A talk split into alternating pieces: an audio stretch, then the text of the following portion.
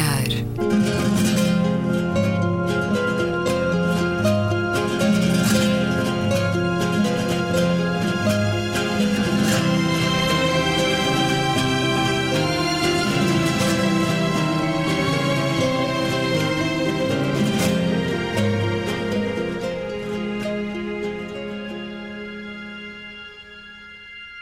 Bem-vindos a um certo olhar. É uma conversa na Antena 2 com Gabriela Canavilhas, Luísa Schmidt, António Araújo e Luís Caetano. Vamos aos vossos olhares positivos da semana. O olhar arregalado aqui, Gabriela Canavilhas. No plano político, eh, vamos ter naturalmente aqui a ocasião para falar sobre a situação entre a Rússia e o Ocidente. Já se pode dizer que é o Ocidente, porque há um conjunto alargado de países que está a, a, a expulsar diplomatas e o meu olhar positivo neste, neste âmbito tem a ver com a posição portuguesa, mas eu deixarei os detalhes para quando o assunto for discutido, que certamente os meus colegas vão abordá-lo.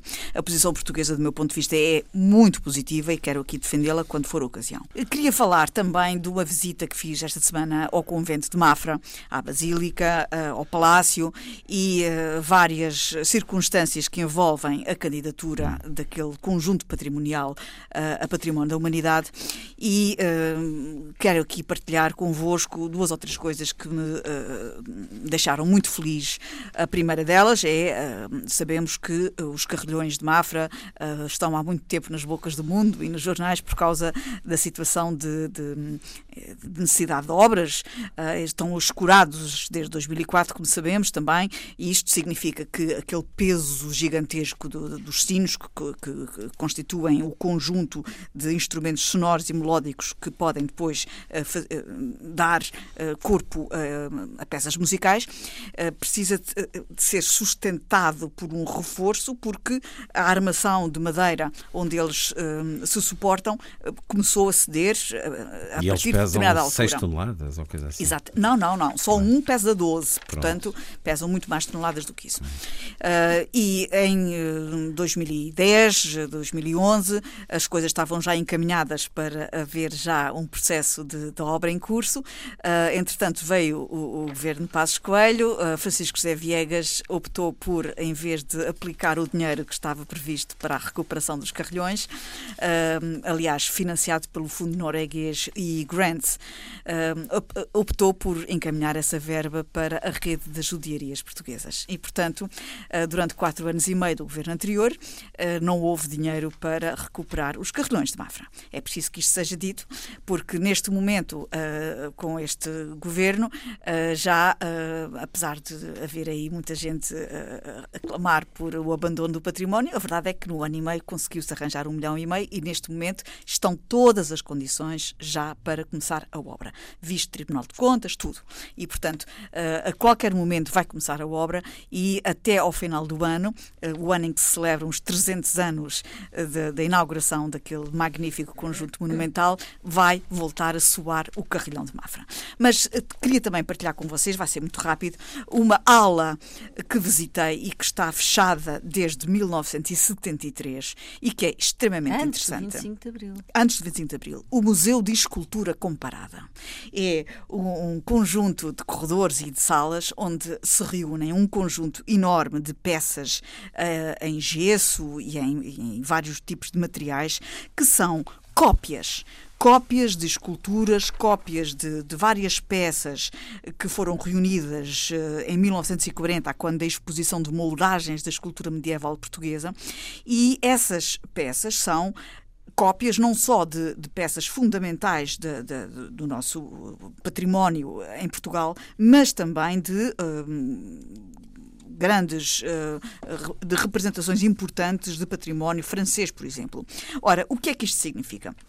Significa que essas cópias, e estou a falar de a estátua do cavaleiro medieval do Machado de Castro, o rosto de Afonso Henriques, uh, o púlpito do Mosteiro de Santa Cruz de Coimbra uh, e outras peças que não quero aqui alongar mais, mas peças que são absolutamente importantes. Essas peças mantêm-se, por via de serem moldes e protegidos, mantêm-se impecáveis. E mesmo túmulos, réplicas de túmulos, mantêm-se impecavelmente preservadas, enquanto que os originais, ou por estarem expostos uh, ao ar livre, ou ou por estarem expostos a outro tipo de condições, começam a deteriorar-se. As cópias, em situação eh, como estão e por serem a materiais diferentes, é possível o estudo, é possível até, a partir das cópias, fazer a recuperação dos originais. E a perspectiva de isso ser aberto ao público é, ou não? É possível ser aberto ao público. Então, e mais, até... Sabes se há um catálogo? Eu e o António já estamos aqui a pensar e em. E mais, até encomendar. Se, se houver a destruição de uma, de uma catedral, uma catedral, por exemplo, uma catedral francesa, uh, uh, onde no Museu do Louvre, por exemplo, hum. onde são algumas destas peças reproduzidas em cópia aqui no, na, nesta, nesta aula do Museu de Escultura Comparada em Mafra, se desaparecessem, era possível, a partir dessas cópias, fazer novas. Portanto, uh, Como aquele turista que tirou uma selfie na estação do Recio. Mas repare só. Ainda lá está, Ainda lá está o lugar vazio. A importância da existência desta aula com estas cópias é, de facto, um conjunto patrimonial muito interessante que está disponível para ser transformado em coleção visitável. Uma Faltam aventura apenas... nessa aula, sugestão para Ana Maria Magalhães e Isabel Alçada. 200 mil euros para a tornar visitável. E eu tenho aqui uma sugestão, porque é que a Ordem dos Arquitetos não faz, não lança um repto uh, aos arquitetos do nosso país de doarem uh, 0,5%, 1% de todas as receitas de, das obras, que, das encomendas que conseguem durante o ano, para este fundo, porque no fundo a escultura comparada e todo este, este enfim, toda esta, esta arte de embelezamento do edifício arquitetónico tem a ver com a sua prática hoje contemporânea e é uma forma de contribuírem para a memória daquilo que foi a arquitetura do passado. Ou algum empresário que tenha um pouco mais também... de dinheiro Exatamente. no bolso. Em também temos. Vamos ao seu olhar regalado, António Araújo.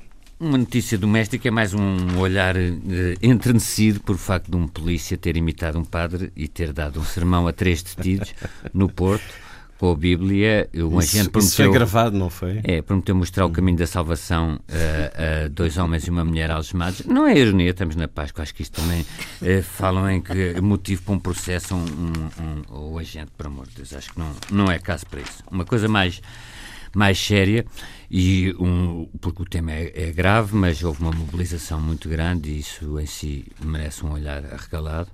Mais de meio milhão de pessoas, acho eu, ou mais sequer, em, em Washington eh, e em várias cidades dos Estados Unidos a protestar, eh, sobretudo jovens, como aliás foi, no, uhum. foi assinalado pelo Papa, quando o Papa disse: Queridos jovens, vocês têm o que é preciso para gritar uma marcha contra as armas e contra uh, o modo como as armas são comerciadas e, e, digamos, vendidas nos Estados Unidos. Não sei, isto foi já já no início da semana, não sei com que efeitos isto terá. Tenho algum, agora algum ceticismo que o, o presidente Trump e que o, o lobby das armas, a National Rifle Association, consigam eh, resistir, mas o que é facto é que houve uma mobilização cívica Uh, e, e, não diria só norte-americana, que é quase mundial, isto é, uh, está-se a tornar cada vez mais uma idiosincrasia uh, quase provinciana norte-americana, este modo de viver e experienciar o comércio de armas. Eles próprios falavam em números e comparavam com outros países nessa manifestação, mas confesso lá Sim. que não tem muito otimismo sobre grandes mudanças não, da forma como a América lida com mas, os Não, mas não deixa de ser um bocadinho, não quer dizer premonitório. Teve lá uma neta do Luther King, agora faz Sim. 50 anos que Luther King foi Não foi por ela ter repetido um pouco o, discurso do Luther King, que aliás também não era original, aquele discurso que ele fez em, em Washington. Sim, já o tinha dito várias Esta é a América de Trump. O discurso do sonho. Sim, mas, eh, mas a Luísa tem muita confiança numa LAT, que é a Sociedade Civil Norte-Americana, que é o Tocqueville tinha falado e tudo há muitos anos. Há muitos, e é possível, anos. é possível que alguma coisa mude, não é? Não estou a dizer com esta administração ou no imediato, mas que isto é um sinal muito grande. É, até porque agora falou-se da questão da Rússia, a América se quer também a solidariedade europeia e a Europa se quer a solidariedade americana, há aqui coisas que têm que começar a, a mudar do ponto de vista da cultura e das mentalidades. Luísa, queres acrescentar? Eu também tinha destacado este como um dos meus uh, olhares arregalados, porque estamos prestes a celebrar 50 anos de maio de 68 e, de facto, este mais de meio milhão de pessoas, podemos considerar que os festejos começaram justamente com esta brutal marcha, com muitos jovens, mas também artistas. Maio de 68 foi uma 60... utopia não concretizada. Não concretizada, mas teve, teve muita nada. importância para a Portanto, história. A comparação teve... pode ser. Não, olha, a guerra do Vietnã. mas eh, exemplo, falaremos do Maio de 68 A guerra do Vietnã também uh, foi muito importante na altura, a mobilização que se deu contra ela. Sim, mas... E, portanto, o está, uh, na eu quero ressublinhar o que o António disse, porque, uh, como temos várias vezes aqui dito e falado, não há uma América só, há duas Américas neste momento e é uma esperança ver a continuidade que estas manifestações e estas marchas têm tido contra o armamento, contra as armas nas mãos dos particulares da sociedade civil americana. Segunda nota uh, tem a ver com uh, as energias renováveis.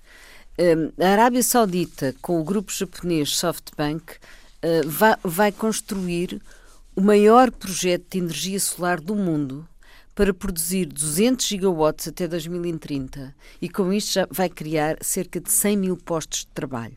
Portanto, é o maior projeto da história até agora em energia solar e o Mohammed bin Salman está, está de parabéns uhum. com, com, este, com este projeto. Mais ainda, tem sido, saíram números recentes sobre a evolução uh, da energia eólica e, e, verificamos que a China continua a ser o, o, que vai à frente, portanto, tem, neste momento já está em construção, além do que já tem mais 19.500 megawatts uh, de, de, energia eólica, o que é muito, mas não é só a China, também no Paquistão, por onde a, a Malala, é verdade, a Malala vai regressar, anunciou que ia regressar a, ao Paquistão para um, dedicar-se a, a apoiar a educação para as mulheres, uh, mas e dizia eu em relação à energia, à energia um, eólica, o Paquistão duplicou a sua, o seu, o seu, a instalação e o seu o poder, a, a capacidade da, da, energia eólica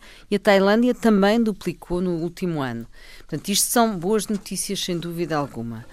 Um, uma última boa notícia é, é, o, é, o, lançamento, que só espero seja, que seja muito bem sucedido, da revista Ciência Hoje das, para crianças e jovens, mas sobretudo para crianças, uh, produzido por, pela Science for You, que é uma empresa que começou por ser uma start-up e tem tido um enorme sucesso, uh, faz uh, brinquedos científicos interessantíssimos e agora uma revista. Uh, creio que se o Mariano Gago ainda estivesse entre nós, teria gostado muito de ver estes resultados das sementes que ele lançou. António, vamos começar por si, o sobrolho franzido da semana. Fiquei espantado, muito negativamente espantado, ao ver que eh, no Pacífico a ilha de plástico que lá existe tem 17 vezes o tamanho de Portugal. Em 2015 tinha existido uma expedição com 30 navios para eh, localizar e ver a dimensão desta ilha, porque o Pacífico é muito grande e realmente é, é suportável ter uma ilha 17 vezes tamanho de Portugal e isso é difícil de, de, ver onde é que está, até porque isto não é uma ilha muito fixa, é mais, como dizem aqui, uma sopa de detritos. E, e agora o, o valor é 4 a 16 vezes maior do que as estimativas feitas anteriormente. Isto decorre muito de todas as zonas, economias emergentes da zona do, do Pacífico e do Oriente serem muito poluentes e isto dá, para ter uma ideia, 250 peças de detritos, a maior parte delas são em plástico, por cada ser humano do planeta Terra. É um problema, de facto, é um dos problemas mais graves que nós temos no futuro próximo. E, e depois também é tal entrada na cadeia alimentar dos microplásticos uh, nesse, no, no, peixe que ali existe naqueles oceanos. Portanto, é de facto um problema enorme. Já aqui falámos que um dos grandes milionários noruegueses lançou, fez agora um barco só dedicado a esse assunto, só para resolver, tentar resolver esse problema, porque realmente o problema é mais grave no Pacífico, mas também já existe no Atlântico uma ilha de plástico. E tinha mais um, desculpe, apesar deste ser já muito negativo, mas eu fiquei muito impressionado com a notícia do assassinato de uma uh, Mikhail Knoll, em, de 85 anos, assassinada no seu apartamento em Paris, que era uma sobrevivente do Holocausto e, portanto, ela conseguiu sobreviver à primeira onda a de, maldade de uns, a, a primeira vaga de antissemitismo de, uh, que julgávamos destruída em 1945 e que agora renasce. Isto é trágico porque isto foi praticamente um ano após o assassínio de outra eh, judia de 66 anos, Sara Alimi, também em França, que também foi espancada no seu apartamento e atirada da janela. Ah.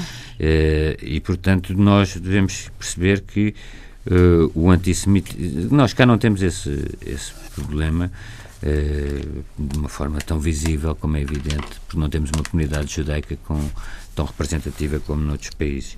Mas o antissemitismo que existe na Europa, não é só na Polónia e noutros países, agora em França é, é, é, societário, como se costuma dizer, é social, não é uma questão institucional, não há nenhuma política, felizmente, não há nenhuma política oficial contra os judeus, mas há um sentimento antissemita instalado nas nossas sociedades e na sociedade francesa muito em particular. O seu sobrolho franzido da semana, Gabriela Canavilhas? É um bocadinho egoísta. Mas, de certa maneira, acho que, que vou dar voz uh, a muitas pessoas que eventualmente podem sentir o mesmo que eu. A hora mudou, mais uma vez. E eu senti um grande desconforto. E esse desconforto não é só um desconforto que chatice, perdi uma hora de sono, não é isso. Uh, não, mas, mas não, exatamente. É, é, claramente, à medida que os anos passam, sinto que esse desconforto ganha foros uh, maiores. Eh, que há uma alteração biológica, biorrítmica, que uh, não, não, é, não se faz tão facilmente. Não é tranquila. Isso. Uh, e vai ao encontro de estudos uh, que têm vindo uh, a ser feitos e que apontam para perturbações hum. bastante mais complicadas do que parecia à primeira vista. Há países que não fazem a mudança de hora, mas creio que os que fazem são em maior número. Há 195 países no planeta e apenas 82 países hum. fazem mudança de, de, hora. Tendencialmente ocidentais, Há, Sim. A China, por exemplo, que tem um, uma dimensão enorme, como sabemos, horárias. e muitas faixas horárias, eh, não tem mudança de hora. Em todo o território chinês é a mesma hora. Mas a China, é a China tem particularidades, não é? Uh, em outros países, como a Austrália, houve inclusivamente referendos sobre essa questão em hum. diferentes partes da Austrália e sempre o referendo deu não. Portanto, há de facto um desconforto nas pessoas relativamente à mudança de hora. E não tem a ver apenas com esta coisa da preguiça, da, é, tem a ver com mudar tudo quanto é relógios em casa e que, que isso também, também é. Alguns precisamos do livro de instruções. Não, mas, eh, por exemplo, Miguel Meire Cruz, presidente da Associação da Medicina do Sono, diz que o impacto da mudança da hora, sobretudo a do verão, é maior. Uh, uh, que é maior do que a hora de inverno, uh, tem consequências bastante significativas e potencialmente graves. E que, uh, por exemplo, um estudo, um estudo finlandês mostra que existe uma relação entre a mudança da hora e graves problemas de saúde, nomeadamente ao nível cardíaco, uh, e que têm sido detectados em períodos, em, eh, nos dias subsequentes às mudanças de hora em vários países, um maior aumento de acidentes, um maior aumento de acidentes de automóveis, mas acidentes cardiovasculares e de outro tipo de perturbações. Uh, Repare-se. Uh, a questão económica, que é importante relativamente ao mesmo, ao mesmo fuso horário para a economia, enfim, funcionar, é importante. A questão também do pôr do sol e o levantar do sol uh, também é importante, naturalmente. Mas não nos esqueçamos que o bem-estar e, e, a própria forma como o corpo reage uh, uh, enfim, aos, seus, aos, seus, aos seus hábitos tem muito que se lhe diga. Eu lembro-me quando fazia as, enfim, as viagens semanais dos Açores para aqui, até há bem pouco tempo, só aquela decalagem de uma hora hum, criava-me algumas dificuldades. E ainda sou do tempo em que havia duas horas de diferença entre os Açores e Lisboa duas horas de diferença. Gabriela, mas isso também nota mais na, na, mudança para a hora de verão do que para a hora de inverno? É isso que estamos a falar. O que os médicos dizem é que a hora de inverno é mais consentânea com uh, uh, aquilo que o organismo uh, Sim, aquilo que é mais natural são, ao organismo. Não, é? não são médicos nórdicos, é que eu acho, é que eu sinceramente pessoalmente, uh, e agora também deste ponto de vista egoísta, gosto imenso que o, que o dia dure até mais tarde. Portanto, eu gosto muito desta mudança. A outra é que me custa, quando Mas encurtam os dias. Se a outra não tivesse acontecido... O que é certo é Sim, é que em Estrasburgo... não acontecer nada. O que é certo Mas, é que em Estrasburgo... nos nórdicos é diferente Mas é favorável dos países do Sul. fazer aqui um, um mini inquérito? Alguém é... Fav... Gabriela, és favorável que acabasse a mudança de hora? O que é certo é que o Parlamento Europeu certa. aprovou esta moção por 384 votos a favor contra 153. E, portanto, significa que há uh, uma vontade, uh, uma maioria grande do Parlamento Europeu no sentido de estudar, de facto, uhum. os efeitos nocivos dessas mudanças e o que é que é necessário fazer para diminuir estas alterações constantes ao bem-estar das pessoas. Acabava com a mudança da hora, António? Eu confesso que para se tomar uma decisão destas tinha que ser necessários estudos mais. Uh, e com todo o respeito para a Gabriela. Porquê? Porque também, se, com certeza, haverá estudos que dizem quando se muda para a hora de inverno. As pessoas ficam mais deprimidas, uh, maior, e depois há logo tentativas de estabelecer correlações uh, estatisticamente significantes com suicídios ou com depressões, também com. Eu, eu agora falo do ponto de vista pessoal eu noto muito mais negativamente a passagem para a hora de inverno, até porque se perde uma hora de luz e mais e começa o inverno. E começa o mau tempo e, e portanto, sinto isso.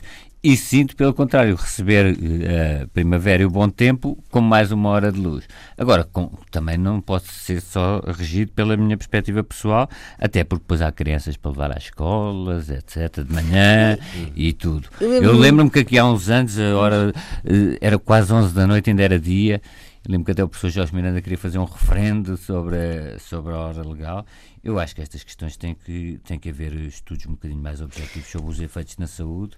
Se bem que os estudos mas há para todos os mas claro. há para todos os gostos. Mas, Agora, mas eu pessoalmente atenção. gosto da hora mais tardia, de ficar luz até mais tarde. Eu também, eu e aí... fico muito, muito contente Desculpa, que o dia.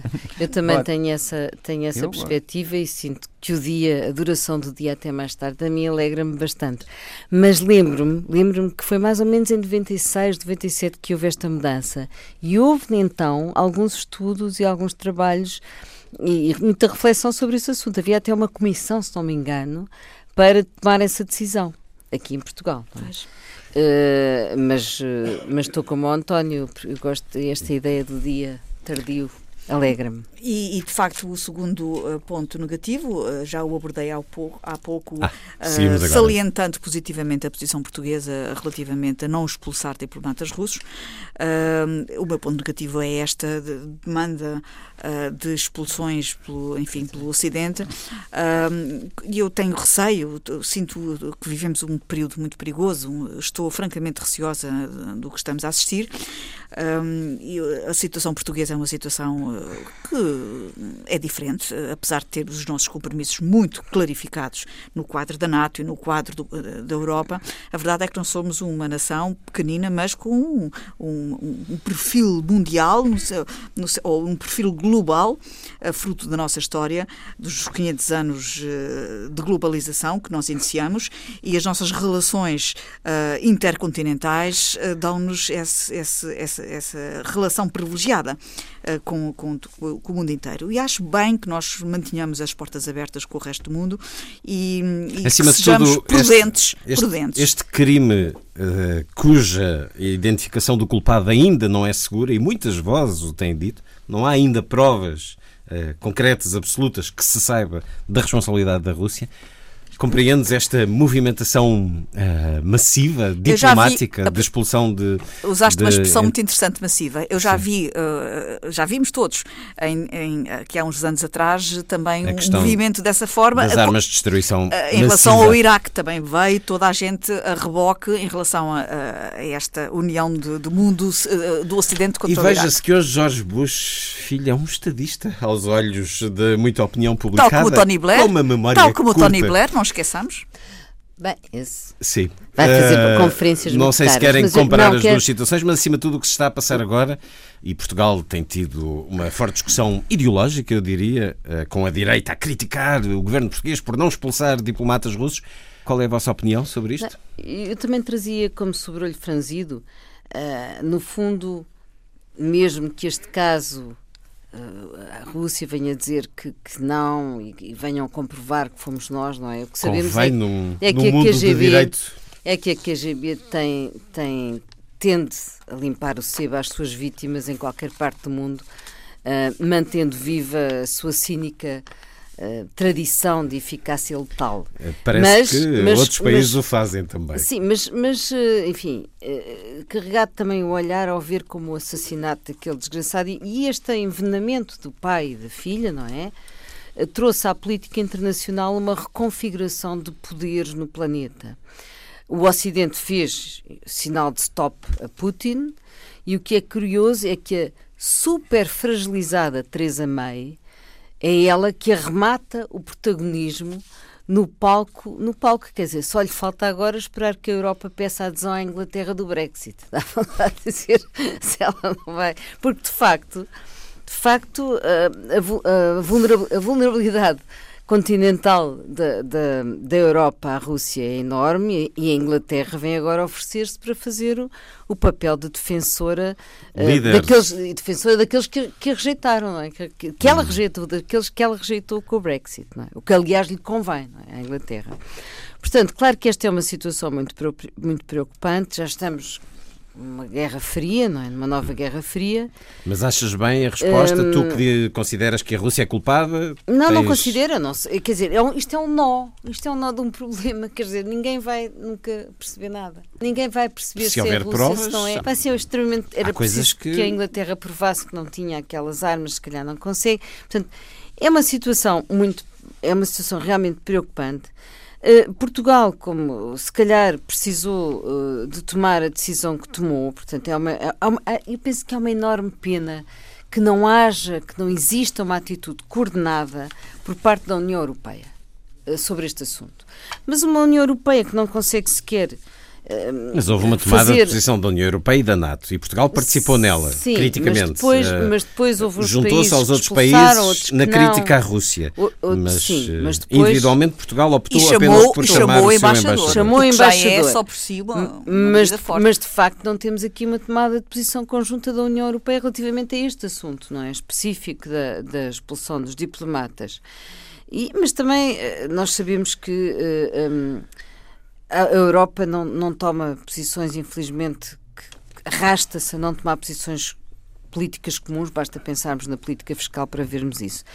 E, portanto, em relação a Portugal, Portugal está a ser prudente nesta, nesta sua atitude eh, e, portanto, está eh, neste momento a, a, a tomar atenção ao assunto, mas, ao mesmo tempo, eh, como dizia no outro dia o ministro Santos Silva, está com firmeza, mas, mas ao mesmo tempo manter o diálogo político com a Rússia. Não deixa de ser curioso que ainda hoje a Áustria veio-se oferecer para fazer a mediação também com a União Soviética, com a Rússia, desculpem, a União Soviética já lá vai e espera-se que não volte. E não há aqui alguma hipocrisia? Expulsar diplomatas, isto quer dizer o que é exatamente quando depois todos os negócios e a ponte entre a Rússia e Londres, uh, Moscou e Londres, é muito forte, como sabemos, até símbolos tão populares como os clubes de futebol. Os grandes negócios continuam a fazer-se. Uh, Boris Johnson apela a um boicote ao Mundial da Rússia, mas a Inglaterra vai lá estar. Portanto, o boicote dele é numa coisinha um bocado mais burocrática. Estamos aqui também no mundo de hipocrisia ou nem por isso, Obviamente. António Araújo? Então, mas isso não quer ter aquela eh, escola realista da abordagem das relações internacionais esquissinhas, etc. Mas, obviamente, o, o, mundo das relações internacionais é, é talvez o mais hipócrita de todos e, o, e, e aquele em que mais prevalece a salvaguarda dos interesses nacionais. Aqui, como a Luísa disse, um pouco na sequência do que também disse a Gabriela, houve uma reconfiguração curiosa, mas também penso ser momentânea, que foi o facto de o Reino Unido, por isto ter processado no Reino Unido, também há um aproveitamento político, obviamente, Sim, claro. da, da senhora Teresa May, mas não é a primeira vez que isto ocorre em Londres, como sabem, atentados deste género, mortes misteriosas deste género.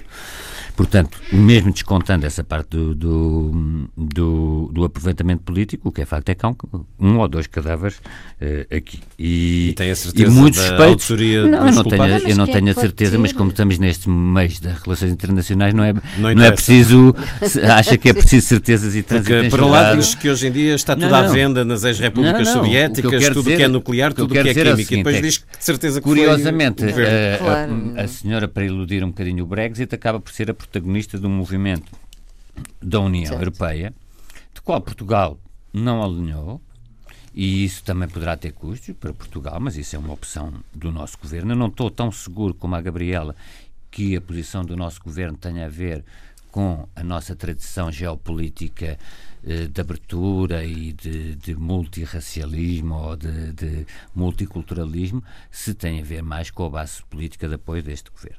uma necessidade até de sobrevivência, porque cada Comercial, governo. por exemplo. Eh, não, e de política do governo, com, com o apoio do Bloco de Esquerda e do Partido Comunista, de entender que. Mas isso é um juízo que caberá ao governo e que eu não me com- compete a mim comentar. O que quero dizer é que não, não parece que o argumento seja, eh, seja muito sólido, o argumento da nossa tradição. Pronto, é, é- é- há argumentos internos, da mesma maneira que a senhora Teresa May utilizou isto para um, um certo protagonismo eh, e para iludir o Brexit. eh, Mas aqui- concorda com a posição do governo português ou não? o que eu quero dizer, eh, já já lá vamos. Depois, só, só mais um dado. Também há aqui uma reconfiguração, os Estados Unidos, supostamente apoiados, eh, eh, su- supostamente, o Sr. Trump acabou por fazer uma corrida à Europa de expulsão de, de- de diplomatas, sendo que sobre o Sr. Trump recaem suspeitas de uma mão russa sobre a sua campanha. Não sei eh, até que ponto então Há, há- há uma influência russa na sua vitória e ele agora expulsa? Ou isto é, é que isto é os jogos de peixe, são tão grandes Isto é uma questão eh, política. que nós não, não Então, percebemos. Portanto, isto dá, dá a ideia de que o Sr. Trump, afinal, não é um mandatário do Sr. Putin, não é? Não, não é um indivíduo Sim, já eh, tínhamos, serventuário. já tínhamos visto que andavam para trás e para a frente Claro, nessa mas política tu, de isto tudo são. tu- eu acho que os diferentes Estados devem fazer eh, aquilo que entendem que é o mais positivo, e para falar da, da posição do governo português, de, dentro daquilo que consideram ser o seu interesse egoísta, porque realmente aqui não há, não há altruísmos. Não in- altruísmo, tem toda a razão. Desculpe interromper, só para lembrar que eh, para a Rússia, mais do que querer o Donald Trump, era não queriam a Hillary Clinton. Portanto, sobretudo era essa a Eles jogada queriam da Rússia. Desestabilização. Claro. Claro, como pelos vistos também Putin quiseram, não- se é que é verdade, cá está. Com também não há Brexit. trânsito com o Brexit e com a Catalunha. E, o, o- o Luís pergunta-me, há aqui eh, provas, mas acha que, eh, porque, por exemplo, a, Uni- a Rússia quis, eu também já ia cometer o lapso freudiano de chamar União Soviética, é porque realmente ela não morreu. ela não morreu inteiramente em espera-se. Morreu 89. bastante Eu sei, mas a dizer- relações entre Mas se calhar não morreu nas nossas, Rússia, nas nossas etc. mentalidades, nos nossos espíritos, de pessoas mais antigas como eu e a Luísa. Peço desculpa. Eu. a Luísa é mais não. eu também, com voltando- maioria de razão. Voltando ao que estava eh, a dizer em relação a, a, eu a Estava a esta perguntar posição. se concorda com a posição do governo português.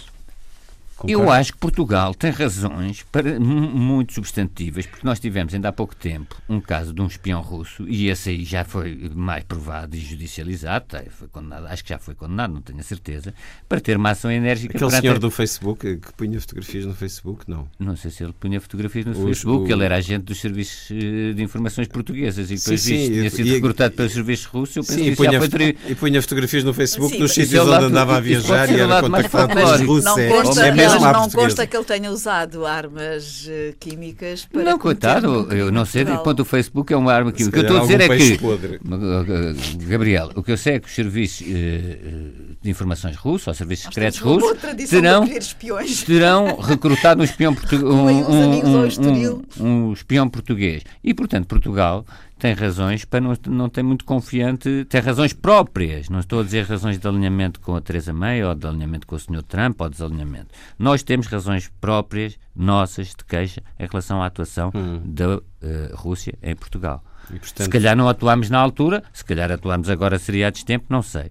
O que, eu, o que eu me parece é que, se calhar, a atitude do governo português, como disse, tem mais a ver com a sua base política de apoio do que propriamente com um interesse objetivo da política externa. Porquê? Porque tam, oh, isto também é claro, aquilo que se faz e não faz numa altura destas decisivas, portanto, o facto de nós não termos seguido o apelo da senhora Teresa May, isso vai ter consequências depois nas relações entre Portugal e o Reino Unido. Eu lembro-me, ainda há pouco tempo, houve um artigo, é um caso relativamente inédito, um artigo da embaixadora do Reino Unido publicado cá, no Jornal Público, e penso que noutros a apontar completamente o dedo a, a- a- à Rússia. Portanto, há aqui Oh, António, nós podemos já não deixa-me lembrar- seguir ou não deixa-me essa, lembrar eh, das relações Agora- privilegiadas que Portugal tem com a Venezuela e a necessidade que tem de, de as manter Claro. devido à enorme comunidade de portugueses cá na Venezuela. Uh, deixa-me lembrar-lhe a relação histórica com a China e a necessidade de Portugal manter os canais abertos com a China por razões quer económicas, quer culturais, Mas quer de vários exatamente o que o António diz, não é, Lembra- não deixe- nem Claro. nem há Deixe-me aqui lembrar nada... a questão de Angola. Agora, há uma não, série não de países da órbita, o da, da órbita na ordem também tem que, de russo, com quem Portugal mantém ao longo, eh, enfim, por todo o mundo, relações privilegiadas e eu não diria que isso não pesa. Claro, se, se essa avaliação foi feita, agora também se deve pôr no outro prazo da balança as retaliações que podem vir. Quando eu digo retaliações, é a perda que se pode vir a ter de, de- em termos de Aliança Atlântica, de, mas também é momentâneo. Eu penso que isto são coisas que não. não Portugal. Depois vem a real política. Vamos ver uma coisa. Portugal não tem não assim conta tanta nada, importância não- não no tem- meio destas tem, coisas. é? Os isto interessa países- mais para um debate político doméstico, Claro. interessa mais E- e- do que Podemos propriamente para ganhar o P- por uma certa Isso posição não tem tanta importância. Exatamente, mais, mais, importante é manter-se à margem. Podemos tenho publicitar-nos como a nova Suíça. Mas é evidente que Não a Áustria... certeza. Mas é evidente que a Áustria tem muito melhor situação e posição para ser ela a mediadora claro.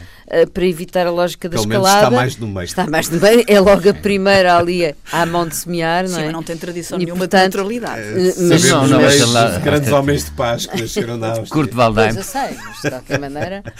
Seguimos com os cuidadores. 40 organizações entregaram ao Governo uma proposta para um estatuto do cuidador informal. Entre as medidas propostas, diz-nos a agência Lusa, estão a informação e formação do cuidador informal e os apoios sociais para os que despendem uma carga horária significativa na prestação de cuidados. Pedem um conjunto de direitos e garantias para quem cuida voluntariamente de uma criança, de um jovem ou de um adulto dependente. Pergunto-vos se devem estas pessoas que abdicam de muito na sua vida terem também ah, uma atenção especial por parte do Estado. A tua opinião, Gabriela Canavilhas? De facto, há hum, cerca de 800 mil pessoas em Portugal que prestam cuidados eh, informais eh, no quadro doméstico. Isto significa um valor económico considerável neste trabalho invisível, que acaba por ser uma espécie de uma coluna vertebral hum, dos cuidados continuados em Portugal. Hum, há, pelo menos se estimam, quase 4 milhões de agregados familiares em Portugal, eh, onde cerca de 110 mil pessoas eh, precisam de cuidados eh, em domicílio, onde cerca de 50 mil dessas estão acamadas. Portanto, estamos a falar de muita gente e de uma percentagem muito elevada de pessoas que dependem de outras fora do sistema institucionalizado de saúde. E, portanto, Claro que isto tem que ser tido em conta. E claro que estamos a falar de uma economia paralela que não entra, não entra na contabilização da economia de saúde.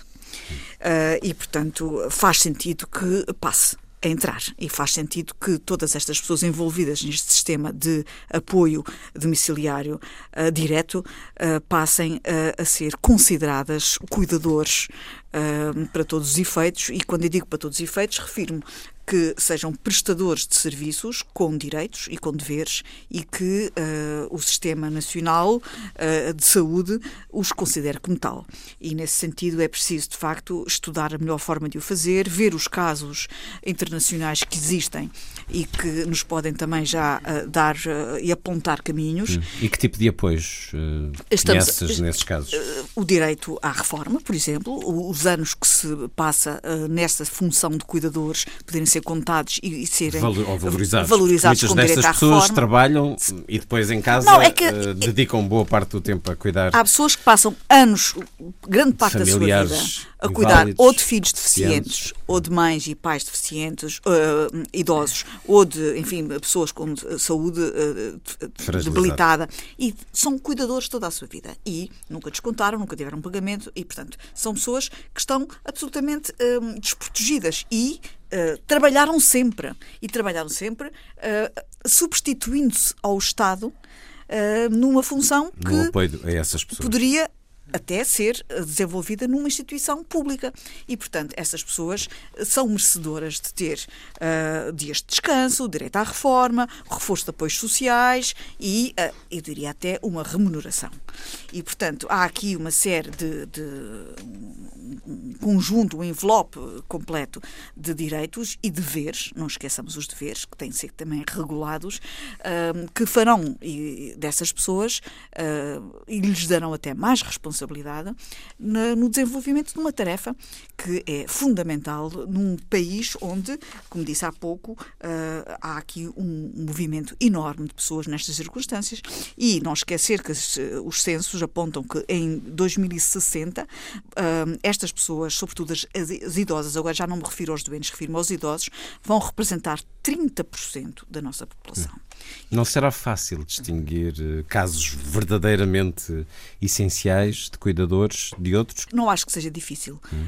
Uh, o que é preciso é estabelecer, portanto, um, um plano, uma estratégia, e esse plano não me parece que seja difícil. As instituições públicas têm a obrigação de criá-lo. Uh, na identificação dos cuidadores, na identificação dos cuidados que são necessários e na identificação das pessoas com essas necessidades. Já tem muitos casos, a própria Segurança Social já terá essas indicações. Claramente, claramente. E o, e o Serviço Nacional de Saúde, porque há uns casos que competirá à, à, Segurança Social, no caso dos idosos, por e simplesmente, e nos casos das pessoas com problemas de saúde, pessoas com cancro, pessoas com deficiência crónica, pessoas, será o Serviço Nacional de Saúde. E, portanto, identificados os doentes, os cuidadores uh, e o plano uh, de, de atendimento necessário, criar-se-á, digamos assim, um pacote para poder ser esse atendimento ao necessitado ser feito em sua casa em vez de ser na instituição.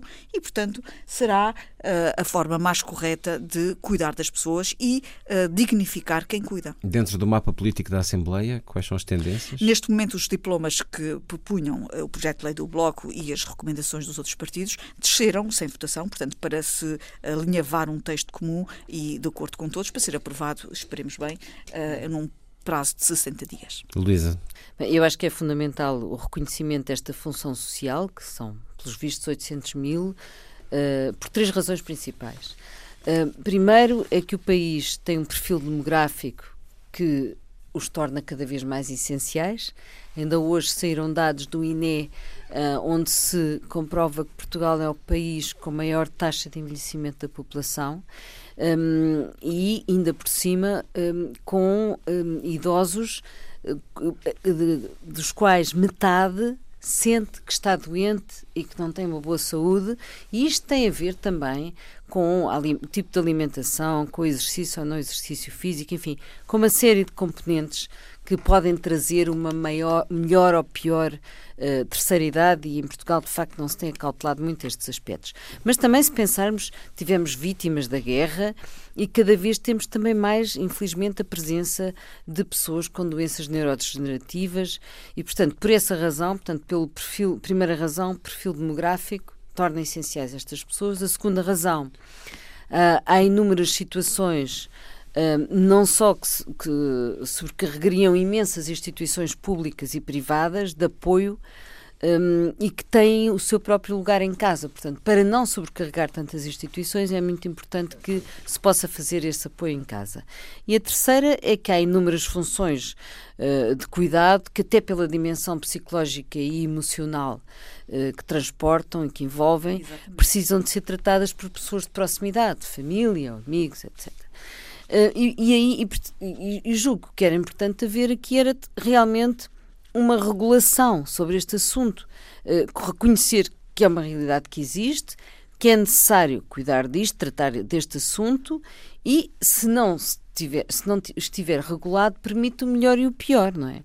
Um, porque temos aqui situações quase heroicas das pessoas a fazerem uh, mundos e fundos para uh, tratar os seus doentes, os seus, as pessoas que, os, os seus familiares que necessitam delas e também podemos ter outras coisas também, fraude, por exemplo. Por isso é tão importante chamar, eu não sei, a Gabriela já estava a falar disso, portanto, no fundo é chamar especialistas, devem ser chamados, deve-se conhecer e estudar, deve-se fazer o levantamento e o diagnóstico. aos cuidadores. Sim, mas é isso, fazer o levantamento da situação em Portugal, fazer um diagnóstico, ver o que é que é necessário, uh, ver que experiências positivas existem noutros lugares, noutros países. Uh, e medir e depois medir a efetiva possibilidade de ter aqui uma resposta social a um problema que é público, que existe, um, e o Estado não pode deixar de encarar este facto porque há uma, grande, há uma grande quantidade de pessoas que desenvolvem este trabalho, o tal trabalho invisível, mas isto passa, sem dúvida, por, por diagnosticar, por perceber o que é que está em causa, por ver o que é que correu bem, o que é que correu mal noutros países e, e, e tratar de e encarar este assunto de frente, porque as pessoas, só quem realmente uh, passa por este tipo de situações é que um, pode saber o, o, quais, quais, as dificuldades enormes que tem. Ninguém imagina o que é que pode ser uma situação destas e estas pessoas têm que ser, efetivamente, um, têm que se olhar para elas e têm que se, realmente encarar o problema. António Arujo, antevê alguma resistência hum, a este ideia, tipo de apoios, como aconteceu com o rendimento mínimo garantido, ou isto será é outra questão? Que Luísa fez uma síntese, eu acho que aqui, e a ideia, sem prejuízo de poder haver fraudes e são grandes, o, o risco de, de, de fraudes é, é, elevado, é elevado, mas também na Até situação atual pode existir, mas, mas quer dizer, a consagração disto pode ter, uh, tem risco de fraudes, porque pode envolver pagamentos, etc. Agora, a ideia é simpática pelas razões que a Luísa disse. Uh, nós é um problema que nós vamos ter muito devido ao nosso envelhecimento da, da, população e características que uma população mais envelhecida tem, como as doenças neurodegenerativas. Por outro lado, isto, é toda a literatura diz que, eh, e a prática, não só a literatura, que no cuidado com pessoas com deficiência, com idosos, nada substitui o cuidado em casa. Portanto, isto ser uma, uma forma de evitar a institucionalização, eh, isso é, é muito uhum. positivo. E há também uma terceira razão que é que, é que também já aqui foi ventilada, é, é que há pessoas, por contingências, sobretudo pais que têm filhos com deficiências, etc., um dos membros do casal dedica toda a sua claro. vida. E às vezes desemprega-se. Exatamente, é desempregar. Ou, ou não investe em si próprio. Claro, exatamente. É? Ou então há sempre uma tia que fica a cuidar do avô, ou coisa do género. E, portanto, há, há, uma multiplicidade muito grande de situações de pessoas que devem ser uh, uh, acauteladas, a, a, sua situação deve ser acautelada, sobretudo naquilo que a Gabriela disse da, da reforma. Em relação a, a, vencimentos, etc., aí confesso que já tenho algum ceticismo, não que necessariamente de, de, de, pagar, mas há algum risco de funcionarizar um bocadinho o amor e aquilo que tem a ver com a autenticidade das relações pessoais e familiares. E lembro sempre uma coisa que diz a Ana Arendt, e acho que tem alguma razão, quando ela, no seu livro sobre o totalitarismo, diz que o início do totalitarismo começa quando se diluem as fronteiras entre público e privado há aqui muito que tem a ver com uma esfera íntima, familiar, privada e, e que até nem deseja ser regulamentada. Portanto, temo um excesso de regulamentação daquilo que não deve ser regulamentado. E temo que isso tenha o um efeito perverso de depois não se arranjar os meios e até uh, o consenso político necessário para, nas situações efetivamente necessárias, que se calhar não sei se são 800 mil, podem até ser menos do que essas. Tem que haver uma triagem mais, talvez mais rigorosa, para que possamos dar um apoio mais efetivo e real. Não sei se estou a ser claro. Isto é, eu sou favorável a esta ideia de princípio. Para que ela não seja desvirtuada, é necessário um grande rigor na uh, determinação das situações. Porque antes de, de, quando estamos a falar na preparação deste programa, a Gabriela também contou uma situação de pessoas que, no fundo, têm uma situação que não é, é, não é, se quisermos, singularíssima, uma situação que, às vezes, se, se passa de pessoas que têm alguém a cargo e que isso é o seu ganha-pão. Uh, uh, e, portanto, o risco de funcionalizar, e repare, isso passa-se mesmo no, no âmbito de relações familiares. Pessoas podem tentar, uh, uh, aí não é como nos países, há bocado falámos da Rússia, mas mesmo nas, nas famílias, não quero utilizar aquela famosa frase russa também sobre as famílias felizes, mas nas famílias também há muito de, de interesses e de, de, de, e de egoísmos e tudo. Portanto, é preciso algum cuidado na regulamentação disto, é necessário uma grande seletividade, na minha opinião. O que é certo é que França, Reino Unido, Alemanha, ah. Irlanda e Suécia, para não falar uh, de casos específicos nos Estados Unidos, nos Estados Unidos os casos mais uh, conhecidos são os casos da obesidade mórbida. Aqueles hum. casos das pessoas com 300 quilos e 300 e tal quilos que têm cuidadores, de, portanto, pagos pelo Estado para cuidar das pessoas em casa. Uh, mas esta legislação nestes países europeus pode uh, ajudar a encontrar pontos de equilíbrio ou pontos de convergência com a situação portuguesa. Mas uh, quando eu falo da necessidade de reconhecer que quem abdica do seu emprego, abdica da sua, do seu investimento na carreira, como dizia a Luísa, porque quer estar em casa para cuidar de um filho que tem 3, 4, 5 anos e tem paralisia cerebral e, e precisa de se dedicar ao seu filho, uh, eu acho que uh, é justo que este esforço tenha que ser reconhecido. Claro. Uh, não, mas isso e, todos estamos de acordo. Eu acho e, que é- portanto, isso é, isso é, agora, e o Estado tem que dar resposta não, a isso, até porque se, se, a criança estiver em casa ao cuidado da mãe, não está a pesar no orçamento na instituição pública. Dizer, do... O que o António disse e que eu concordo também é que não sei se deve ser remunerado. Portanto, não, é há coisas coisa... que temos que pensar. Lembra, por exemplo, estudar, é as baixas estudar, é fraudulentas, pensar, meia dúzia, de, quando eu digo meia dúzia, é alguns milhares de baixas fraudulentas cria, criaram sobre esse instituto uma, uma suspeição muito grande. E, portanto, tudo isto só é possível se houver uma fiscalização muito grande. Com certeza, mas nós não podemos legislar a pensar na fraude. Temos que não, legislar não, mas pensar, a pensar mas, no bem comum. Mas devemos legislar a pensar na fiscalização. Com certeza. Sim. Mas temos que pensar sempre na, nas soluções que tornam a nossa sociedade mais justa, menos desigual e, mais, e, e, e que uh, haja progresso na dignidade do ser humano. E como dizias, é, a Segurança Social e as instituições de saúde têm já muitas pessoas referenciadas, já não temos muito é tempo. É preciso é diagnosticar bem, não é? Ainda por cima, quando nós estamos hoje cada vez mais em Portugal, perante, em Portugal e no mundo inteiro, perante o prolongamento da idade. A terminar, vamos para o ar na Páscoa isso significa tempo de sacrifício, especialmente para aqueles que acreditam. E eu gostava de vos ouvir brevemente sobre Arnaud Beltrame e o seu ato de dar a vida por outrem no supermercado do sul de França, em Trèves. Tomou lugar da caixa do supermercado, talvez com a intuição de que poderia uh, tomar conta daquela situação, já que era um gendarme com muita experiência e de facto contribuiu para a resolução deste ato de terrorismo, deixou o telemóvel ligado. Mas isto Queria perguntar-vos se nos relembrou de que é que falamos quando falamos de herói, esta ação de Arnaud Beltrame, que foi sepultado com as honras de hum, três chefes de Estado franceses, como se calhar há muito não se via. Nós habituámos-nos a gastar esta palavra herói, falamos da seleção nacional dos nossos heróis, falamos quem fala, chamamos heróis a muitas pessoas que têm atos de vida profissional empenhados, os bombeiros, os médicos, às vezes chamamos também heróis a, a pessoas que absolutamente não têm nada de heróis. Isto vem ajudar-nos a meter as coisas no devido lugar, António? Acho que sim, eu acho que perante um exemplo deste, o silêncio talvez seja a melhor resposta. Eu lembro um bocadinho de uma, uma frase de um poeta da Renascença, um contemporâneo e até amigo do Maquiavel, Guicciardini, dizia: Vamos morrer e, no entanto, vivemos como se fôssemos viver para sempre. E este homem, ali nos microsegundos derradeiros da sua existência, ele teve a percepção que não iria viver para sempre. É isso que eu quero crer, mais do que aquela percepção de que iria mudar as coisas. E, eh, e no fundo, colocou a sua vida ao serviço dos outros, e perante isso, acho que a melhor resposta é o silêncio. Luísa. Bem, é, já, só uma nota. A Páscoa, tu disseste, a Páscoa tem sacrifício, mas sobretudo tem a ver com a, com a ressurreição, com a alegria também. Sim, pelo outro. Um, é a atitude da polícia, o António já disse tudo, não é? Foi efetivamente heroica, sem sombra de dúvidas.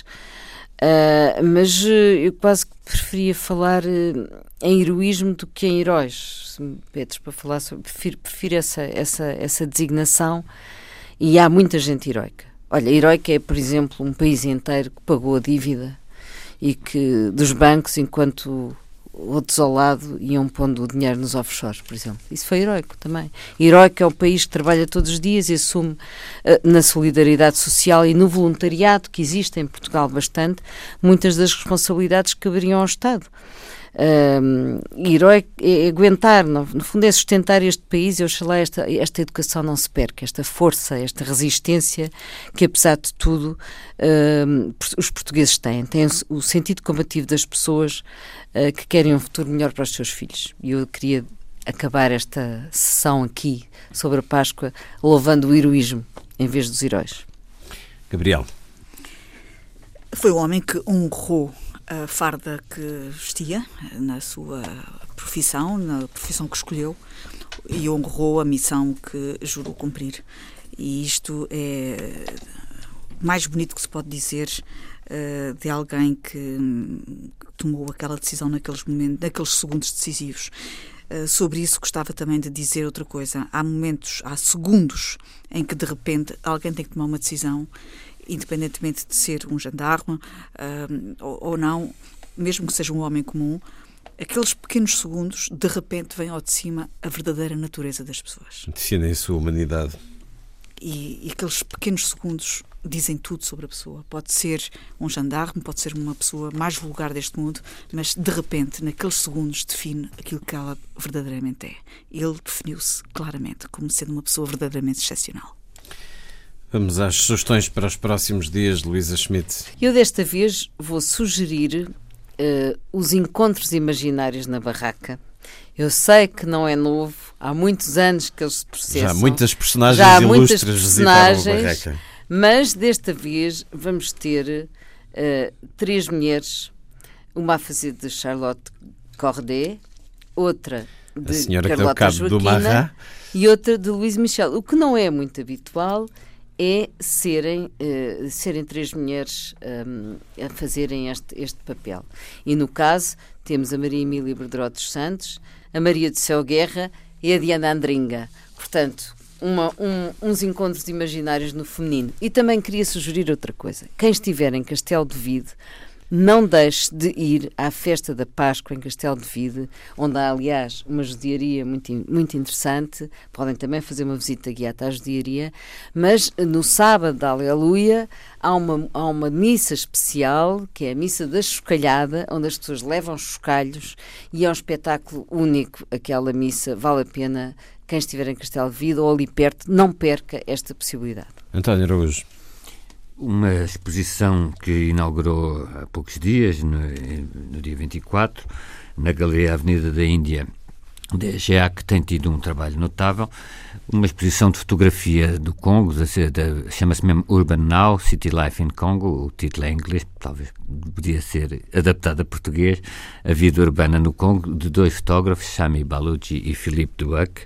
Eh, é interessantíssimo, um conjunto de fotografias, eh, estive lá ontem, um conjunto de fotografias sobre os edifícios e sobre a vida urbana, sobretudo a vida urbana em Kinshasa, que eu recomendo muitíssimo. A qualidade de, de, de, das fotografias são, é, é, extraordinária e aquele olhar sobre a, a África uh, urbana dos nossos dias muito degradada, obviamente, ainda com muitos vestígios coloniais e tudo, uh, é, é algo interpelante, como agora se diz também.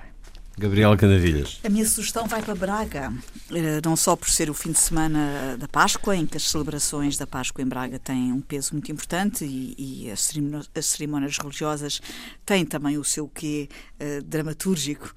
É, são rituais também importantes uh, para assistir e eu recomendo também uh, esta vivência, porque dos rituais também se faz um pouco a fé. Mas para além disso, a Braga é uma cidade uh, extraordinariamente uh, bonita e acolhedora. Ainda fiquemos por lá e durante a semana mais para o fim da semana, que vai começar a Semana do Piano. É uma organização do Conservatório de Música Carlos Gulbenkian, em Braga, com direção artística da Ana Paula Carreira. E uh, já é uma tradição de alguns anos e uh, a proposta é uh, aliciante. De 7 a 15 de abril, vários concertos com pianistas de renome. Começa logo com Javier Negrin e ainda o duo Jost Costa. ainda o Piano Day, que é um dia em que toda a gente uh, na rua vai ter contacto com o piano de uma forma ou de outra, de formas aliciantes da aproximação do piano, e ainda o Luís Pipa, um pianista reconhecido, uh, quer no, em Portugal, quer no Brasil, no estrangeiro, que lança também um disco e finaliza com o Miguel Borges Coelho. Portanto, há de facto muitas razões para conhecer mais do repertório do piano nesta Semana do Piano em Braga, na sequência da Semana Santa em Braga. Por falar na semana, como abri aqui a agenda e vi as minhas anotações, que na quarta-feira passam 50 anos do assassinato de Martin Luther King e na sexta-feira passam 75 anos da publicação do Príncipezinho. Talvez vos, uh, vos proponha alguma destas efemérides para o próximo programa, acima de tudo, servem, na sequência do que conversamos, para celebrarmos o humanismo, a solidariedade e a generosidade nesta semana de Páscoa, em que foi mais um certo olhar. Com Gabriela Canavilhas, Luísa Schmidt, António Arujo e Luís Quetana, se os desejos de uma boa Páscoa, boa semana.